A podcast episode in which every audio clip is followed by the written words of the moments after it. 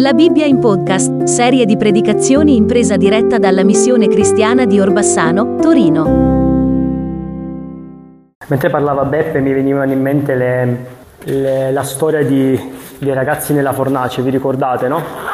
Quando fu fatto questo editto, questo impedimento dove diceva che dovevano prostrarsi davanti a, alla statua, adorare gli altri dei e quasi provocatoriamente il re gli disse forza, adesso voglio vedere quale Dio vi libererà dalla mia mano, no? E mi consideravo mentre lui parlava la, la risposta, perché loro con molta nonchalance, tu guarda, tu non ti devi preoccupare, noi non dobbiamo darti risposta riguardo a questo, ma una cosa te la possiamo dire, che il Dio che noi serviamo ci libererà, ma anche se non lo facesse, noi non ci prosteremo, noi non adoreremo, sia fatta la volontà di Dio, aggiungo io. Quindi che se ci dia questo spirito. Allora, ok, alzati. Stamattina il Signore perlomeno ha incoraggiato la mia vita ad eh, alzarmi nella fede, chiaramente, no? Noi da soli non ci alziamo, ma Dio ci vuole alzare, ci vuole anzi proprio consigliare come fare. Allora, leggeremo da Giosuè, dei passi conosciutissimi, Giosuè il capitolo 1, dal verso 1-9, anzi, Voglio leggervi prima quest'altro verso che mi è venuto in mente, Giosuè 21, 43, 45, poi comprenderemo il perché. Giosuè 21, 43, 45 dice così, il Signore diede dunque a Israele tutto il paese che aveva giurato ai padri. E i figli di Israele ne presero possesso e vi si stanziarono. Il Signore diede loro pace da ogni parte, come aveva giurato ai loro padri Nessuno di tutti i loro nemici poté resistere davanti a loro. Il Signore diede loro nelle mani tutti quei nemici. Ascolta bene, di tutte le buone parole che il Signore aveva dette alla casa di Israele, non una cadde a terra, ma tutte si compirono. Amen.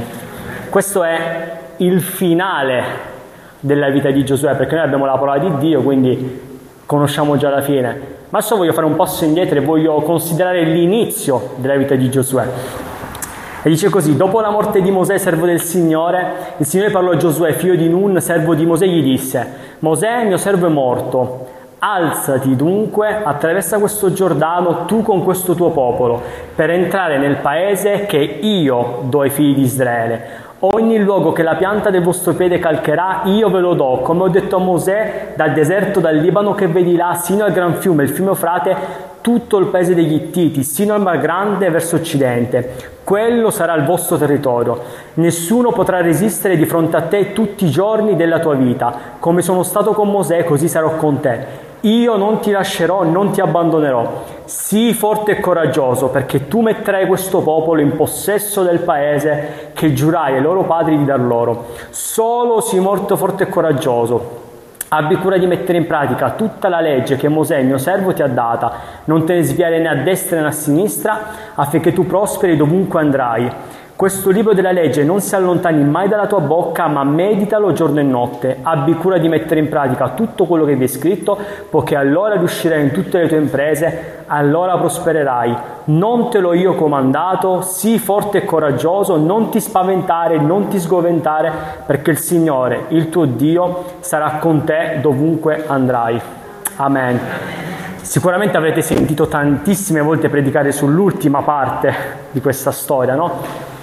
Però io voglio considerare l'inizio, perché l'inizio ci fa riflettere e ci dice qualcosa anche del carattere di Dio.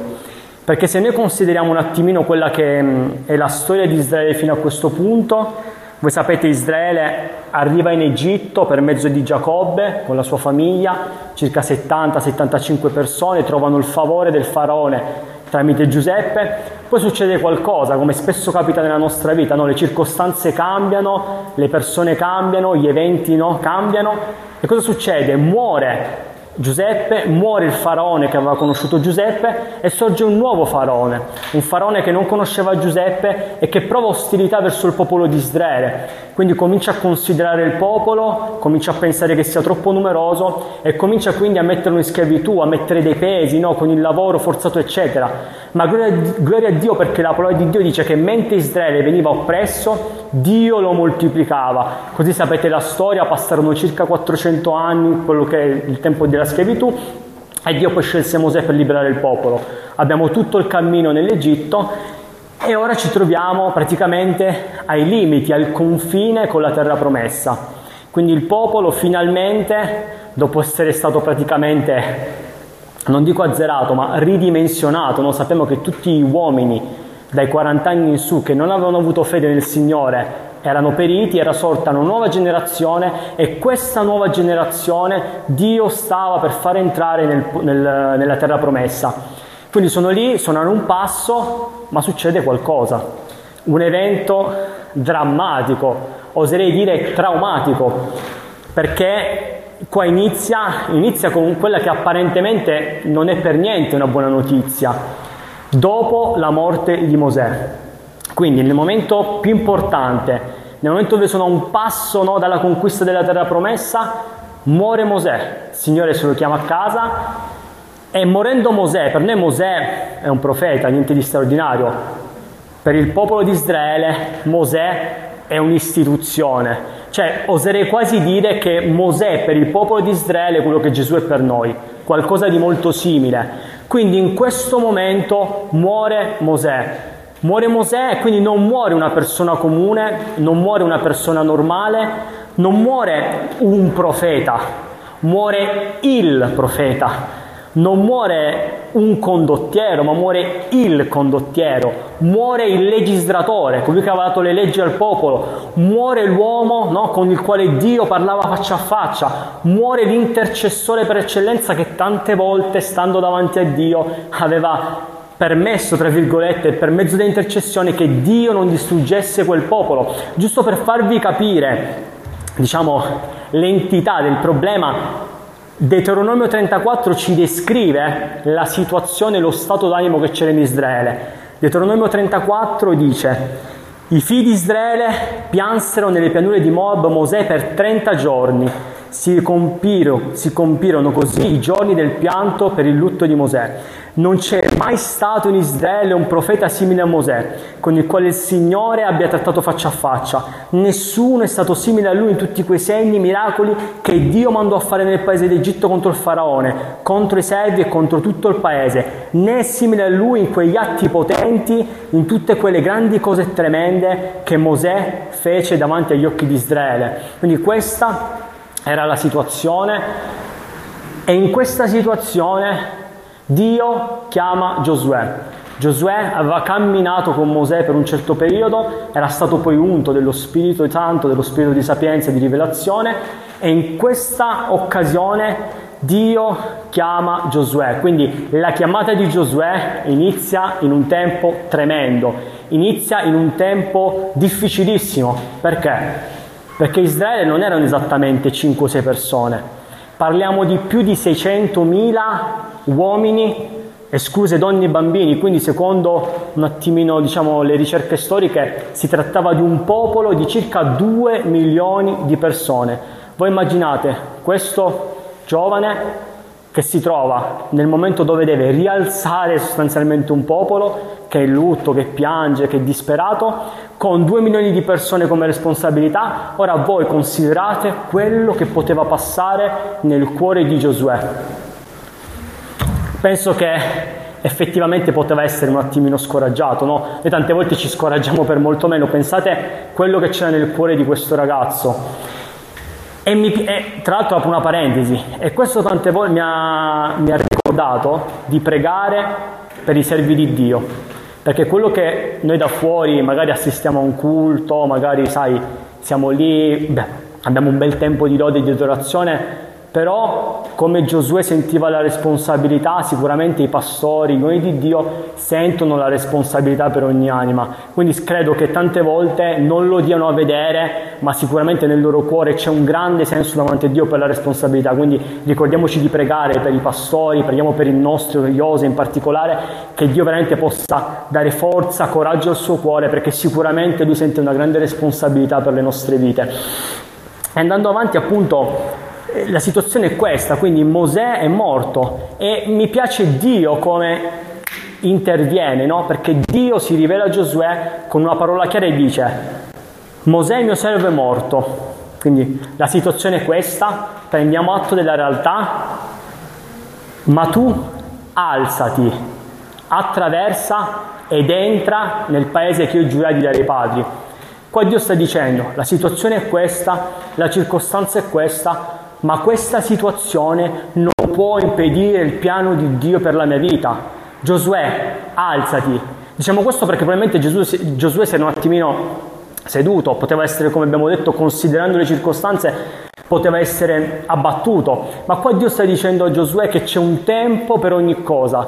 C'è un tempo per la tristezza, c'è un tempo per il lutto, c'è un tempo per lo scoraggiamento umano, perché siamo umani, Dio lo sa, ma c'è anche il tempo dove con Dio dobbiamo alzarci nella fede. E la situazione è perché Dio dice questo? Perché qua Dio mette in chiaro le cose.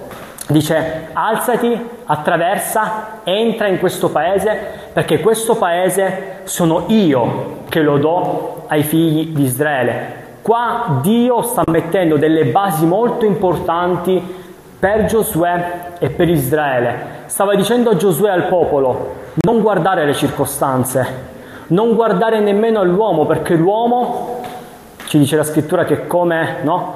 come l'erba del campo, in un istante può venire meno, che sia per un motivo che magari si allontana o che viene meno perché il Signore lo chiama, ma tu guarda a me, perché sono io che do il popolo, che do il paese no? al tuo popolo. E Dio l'aveva già detto, effettivamente, conoscendo un attimino la storia, Dio questo paese lo aveva già promesso ad Abramo. Vi ricordate Genesi 15? Abramo ha un sogno, in questo sogno lui vede a questa visione dove Dio gli dice che la sua discendenza sarebbe stata schiava in quel paese, lui si trovava lì in Egitto per 400 anni, ma poi Dio sarebbe intervenuto in maniera sovrannaturale e avrebbe liberato il popolo e il popolo sarebbe partito con grandi ricchezze. Quindi Dio aveva già dato, perché quando Dio dice una cosa, la cosa già è, si deve poi realizzare nel naturale, ma già è, Dio l'aveva già data circa 400 anni prima, ai tempi di Abramo, quindi non c'era motivo di dubitare, quindi non c'era motivo di stare seduto. Dio avrebbe dato questo, questo, questa terra a Israele con o senza Mosè, con o senza un altro condottiero, con o senza un, delle mura invalicabili che non si potevano attraversare, con o senza un Giordano in piena, in piena perché qual è la verità? Che le circostanze non possono impedire il piano di Dio. Quello che Dio ha detto, quello è. Se è vero che Dio ci ha già dato ogni cosa, è anche vero che per realizzarla Dio ci chiede collaborazione. Il piano di Dio non si può adempiere sulla nostra vita se noi non siamo disposti a essere suoi collaboratori, se noi non ci sottomettiamo alla sua volontà, se non mettiamo fede nella sua parola, se insieme a lui non siamo Ehm, disposti a combattere, a lottare in preghiera, come diceva il fratello, col digiuno, con la parola, noi non realizzeremo il piano di Dio. Il piano di Dio, Dio ce lo ha dato, ma Dio chiede a noi di fare la nostra parte. E qua Giosuè si doveva alzare, e si doveva alzare perché non c'era motivo per stare seduto, perché la promessa già era stata data. E, ehm, e mentre riflettevo questo, riflettevo che appunto Dio stava dando a Giosuè delle chiavi di vittoria che poi sarebbero state alla base del suo successo ministeriale. Lo abbiamo letto alla fine. Nel tempo di Giosuè Israele conquistò tutti i territori, adempì tutte le promesse, non una parola di quella che Dio aveva dato cadde a terra. Quindi vuol dire che questo è possibile per la nostra vita ed è possibile anche se oggi ti trovi in circostanze terribili, anche se oggi hai ricevuto una notizia negativa, qualcuno nella tua vita è venuto meno, hai un esercito magari che viene contro di te, ci sono delle mura invalicabili, un Giordano che non sembra attraversabile. Oggi voglio ricordarti come Dio l'ha ricordato la mia vita, metti fiducia nella parola di Dio, metti fiducia in Dio e il piano di Dio si adempirà sulla tua vita al di là delle circostanze. Qua Dio stava dicendo a Giosuè due cose. La prima, fiducia totale in me. Non guardare a destra, non guardare a sinistra, non guardare avanti, non guardare quello che è stato, non guardare quello che provi, non guardare quello che pensi, guarda a me. Paolo nel Nuovo Testamento ci dice la stessa cosa, ponendo lo sguardo su Cristo, colui che crea la fede e la renda perfetta. Abbiamo bisogno di porre il nostro sguardo su Cristo. Cosa significa questo? Porre lo sguardo sulla croce, dove Dio ha compiuto ogni cosa. Lo diciamo spesso, tutto è compiuto.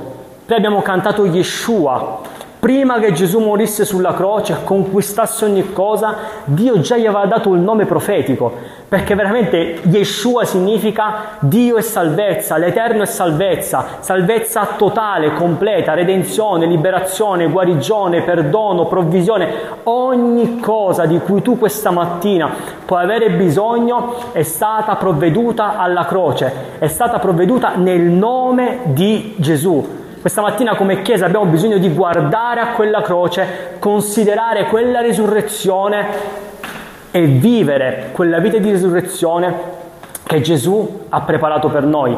Perché il sacrificio di Gesù non è stato vano. E non so voi fratelli, ma io per la mia vita vorrei, proprio questo desiderio, che le stesse parole che abbiamo letto in Giosuè veramente si potessero realizzare sulla mia vita e ho questo desiderio anche per la tua vita, che ogni parola che Dio ha pronunciato sulla tua vita, nessuna possa cadere a terra, nessuna possa veramente fallire. Lo abbiamo letto, quello è quello che è successo, ma abbiamo letto che il popolo si alzò e prese possesso quindi c'è una parte che spetta a noi chiaramente con l'aiuto di Dio. Noi dobbiamo prendere possesso di quello che Cristo Gesù ha già provveduto per noi alla croce. Dio non lo farà al posto nostro. Dio non lo farà al posto nostro. Lui verrà, come è venuto con Giosuè, nel momento di tristezza, di angoscia, di difficoltà, manderà la sua parola, parlerà, dirà alzati, forza, no? L'abbiamo letto tre volte Dio gli dà un comando, non un consiglio, non un cerca, no, sii forte e coraggioso. Non te l'ho io consigliato, non te l'ho io immaginato, no, non te l'ho io comandato. Fratelli, il Nuovo Testamento ci, ci, dice chiaramente che il regno di Dio è preso a forza, i violenti se ne impossessano. Violenti dove? Violenti nello spirito. Violenti dove? Nella preghiera, nel digiuno, nella parola. Violenti nell'odiare le opere del diavolo e violenti nel desiderare che il piano di Dio si compia nella nostra vita, nella nostra casa, nel nostro posto di lavoro, ovunque Dio ci manda. Questa è l'attitudine che dobbiamo avere come figli di Dio. E qua Dio glielo sta dicendo, alzati, basta piangere, basta cordoglio, basta queste lamentele, alzati. Vi ricordate il mese scorso ho predicato su Iairo quando Dio resuscita, no? Gesù resuscita la bambina. A un certo punto Gesù cosa fa prima di, di resuscitare? Prende tutti quelli che piangevano, che strillavano e dice andate fuori. E tiene con sé gente di fede, gente che in quel momento poteva creare un clima spirituale che ha portato sì che Gesù operasse. Con questo non sto dicendo che non possiamo piangere, lamentarci e gridare a Dio, attenzione, ma sto dicendo che c'è un tempo per ogni cosa. Non possiamo passare la vita a piangere, ma abbiamo bisogno di cambiare prospettiva, guardare la croce, quello che Dio ha fatto e con quello che Dio ha fatto in noi per mezzo dello Spirito Santo appropriarci di quelle che sono le promesse di Dio. Perché come Chiesa, come popolo di Dio abbiamo un compito qua sulla terra che portare l'avanzamento del regno di Dio. Se il regno di Dio non sta avanzando nella nostra vita, noi stiamo fallendo parte del proposito di questa vita.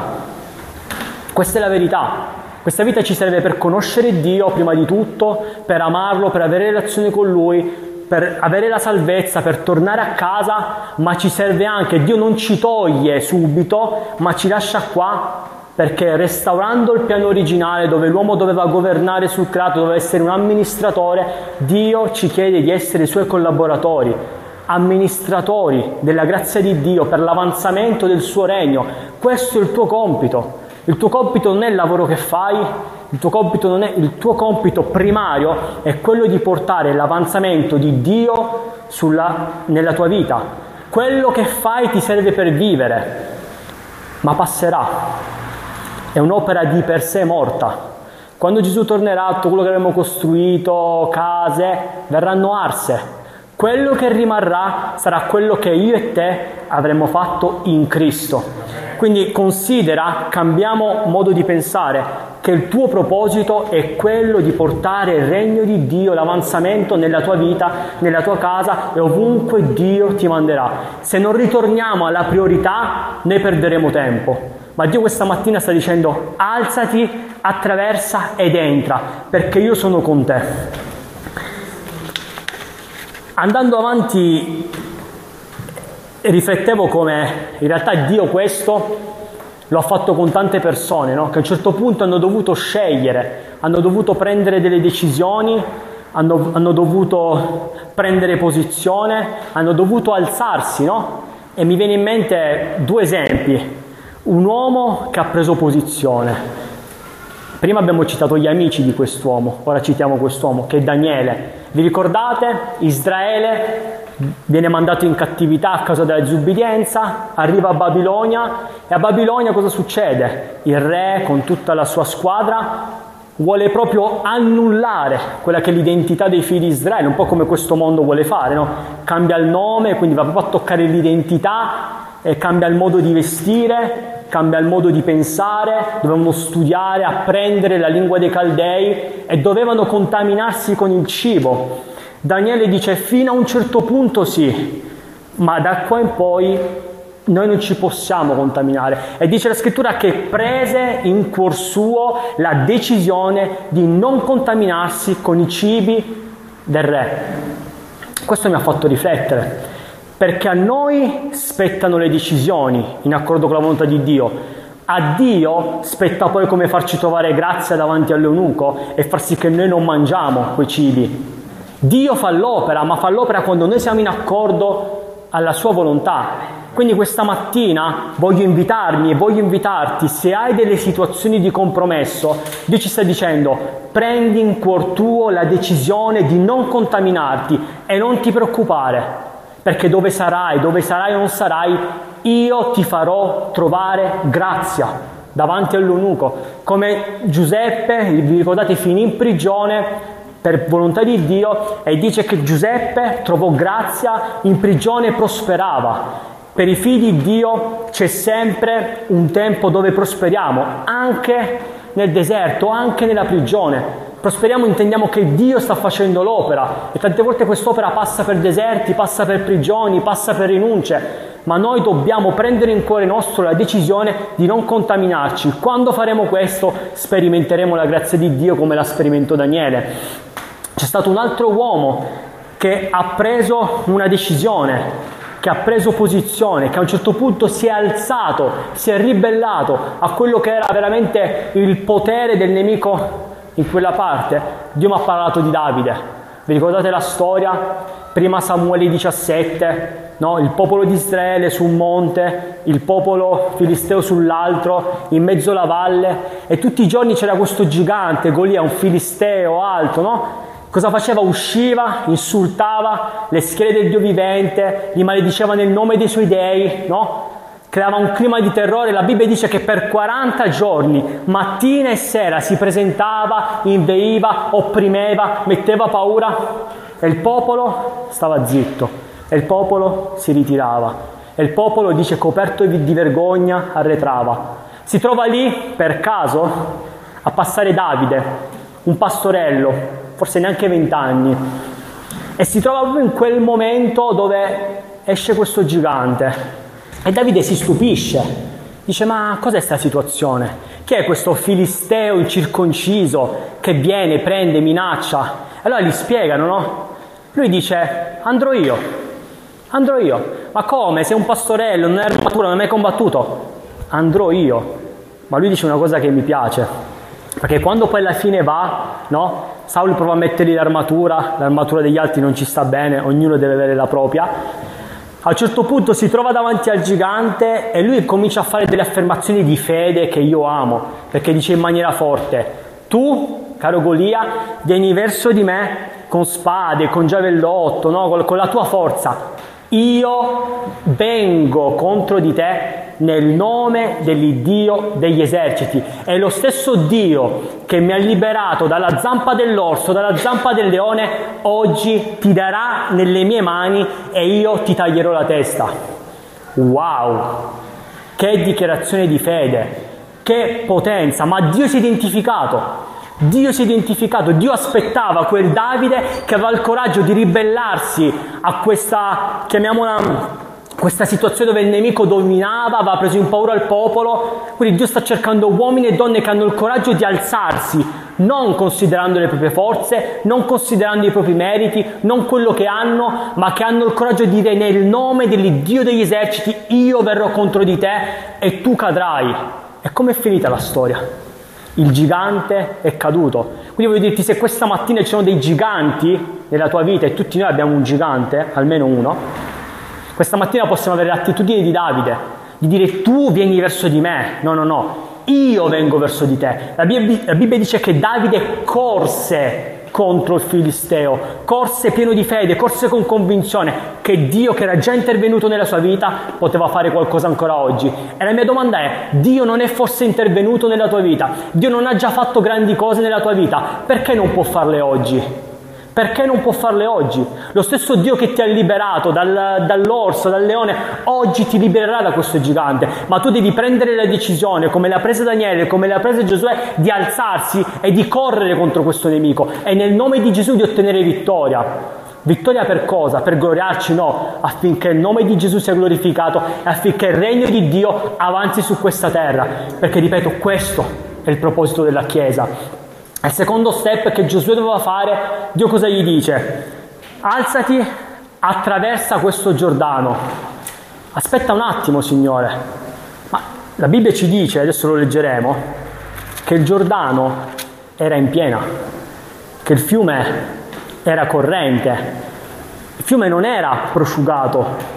Dio ha fatto una cosa, sempre riguardo al fatto di muoverci con Dio e per Dio. Qua dice che il popolo, partito dalle sue tende per oltrepassare il Giordano, aveva davanti a sé i sacerdoti che portavano l'arca del patto. Appena quelli che portavano la, l'arca giunsero al Giordano e tuffarono i piedi nella riva, va davanti e...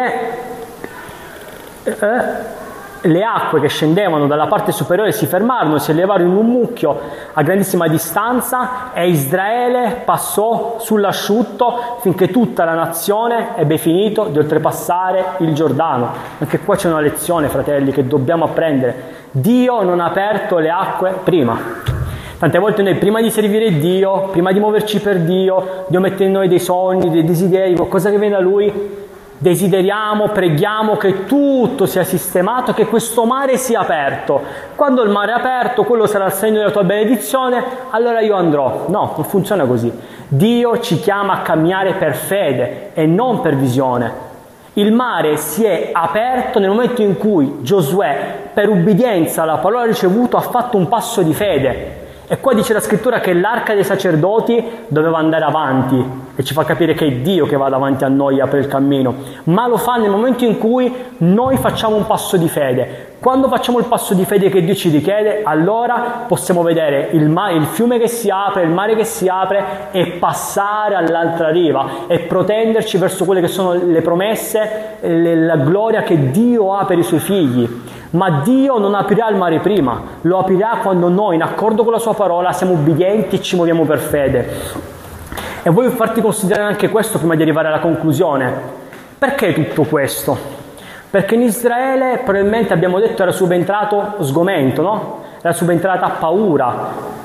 Una volta che hanno attraversato vedevano queste mura no, fortificate, giustamente umanamente era impossibile ma la realtà era che questa circostanza permessa da Dio semplicemente aveva il, il, compito di far vedere cosa c'era nel cuore di queste persone, se veramente loro si fidavano o meno di Dio, perché loro percepivano paura e sgomento, ma la situazione, spiritualmente parlando e anche umanamente parlando, era un'altra, perché mentre Israele aveva magari timore, no? queste mura invalicabili, quindi era preoccupata. In realtà non era Israele che doveva aver paura del nemico, ma la Bibbia ci dice che era il nemico che aveva paura di Israele. Rab nel suo racconto dice, Rab disse a quegli uomini, io so che il Signore vi ha dato il paese, che il terrore del vostro nome ci ha invasi, che tutti gli abitanti del paese hanno perso coraggio davanti a voi,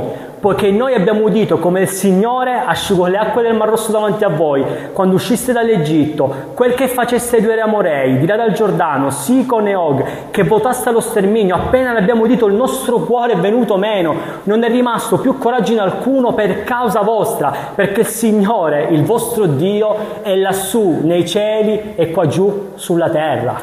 Quando ho letto questo, sapete cosa ho detto?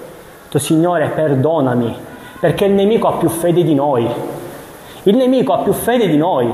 Il nemico sa, conosce la sua sconfitta, sa che è sconfitto e ci crede. Ci crede perché qua lo dice. Vi ricordate, subito mi è venuto in mente, vi ricordate il posseduto nella sinagoga?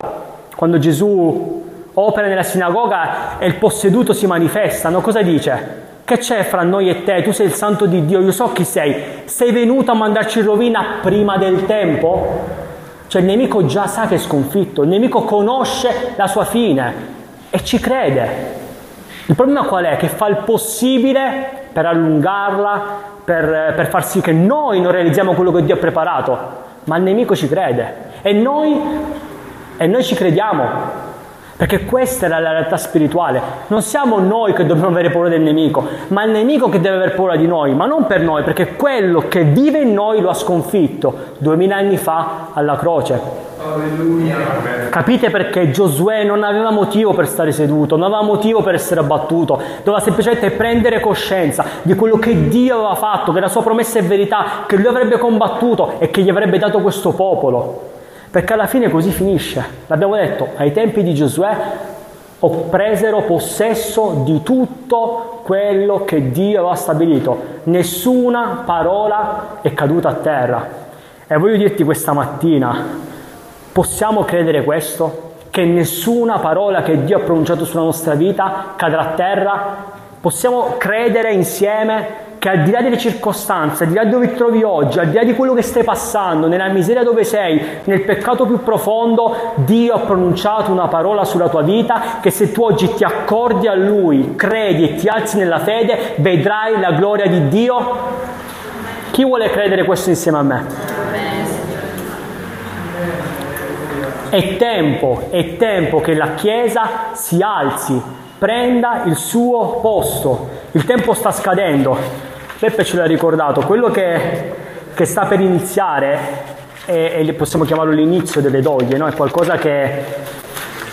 Ma questo succederà perché Gesù deve tornare, l'empio si deve manifestare, l'amore si deve raffreddare, chi è santo si continuerà a santificare, chi è empio continuerà a produrre l'impietà, perché deve giungere la fine. Davanti alla fine, Davide se volete cominciare a venire, facciamo un canto finale, davanti alla fine io, tu, come vogliamo essere trovati? Vogliamo poter leggere tutte le parole che Dio ha stabilito sulla mia vita per il tempo che mi ha dato si sono adempiute? O vogliamo continuare a lasciare spazio a un nemico sconfitto che già conosce la sua fine e impedirgli di farci realizzare il piano che Dio ha per noi? Perché la discriminante non è Dio, La discriminante siamo noi, perché Dio il suo l'ha fatto, l'ha fatto e lo ha firmato, lo ha sigillato. La croce con il sangue, Dio ha firmato, quel tutto è compiuto. Dio non si ritrae niente. Se dice che per le sue lividure siamo stati guariti, noi per le sue lividure siamo stati guariti, punto.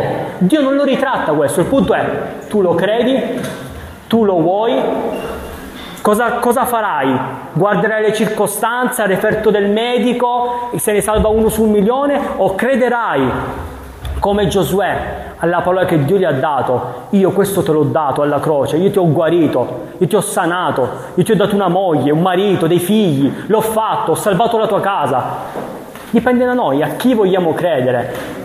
Concludo dicendo che Giosuè, dopo aver ricevuto la parola del Signore, la visitazione del Signore, ci, noi abbiamo letto fino al verso 9, il verso 10 ci dice, allora Giosuè diede quest'ordine agli ufficiali del popolo, passate per l'accampamento, preparatevi dei viveri perché fra tre giorni oltrepasserete questo Giordano per andare a conquistare il paese che il Signore, il vostro Dio, vi dà affinché lo possediate. La parola di Dio aveva portato in Giosuè fede. Giosuè che era stato seduto, che si era battuto, che aveva forse creduto impossibile quel miracolo, quando riceve la visitazione di Dio, quando riceve la sua parola, acquista forza, si alza e adempie, no? e si protende verso l'adempimento del suo proposito. Questa mattina io voglio pregare che nel nome di Gesù possiamo ricevere la parola nella nostra vita, possiamo alzarci e possiamo protenderci verso il proposito che Dio ha per la nostra vita. Amen. Avete ascoltato la Bibbia in podcast, serie di predicazioni in presa diretta dalla missione cristiana di Orbassano, Torino. Se desiderate contattarci, potete scrivere all'indirizzo mail missionecristianatorino-gmail.com.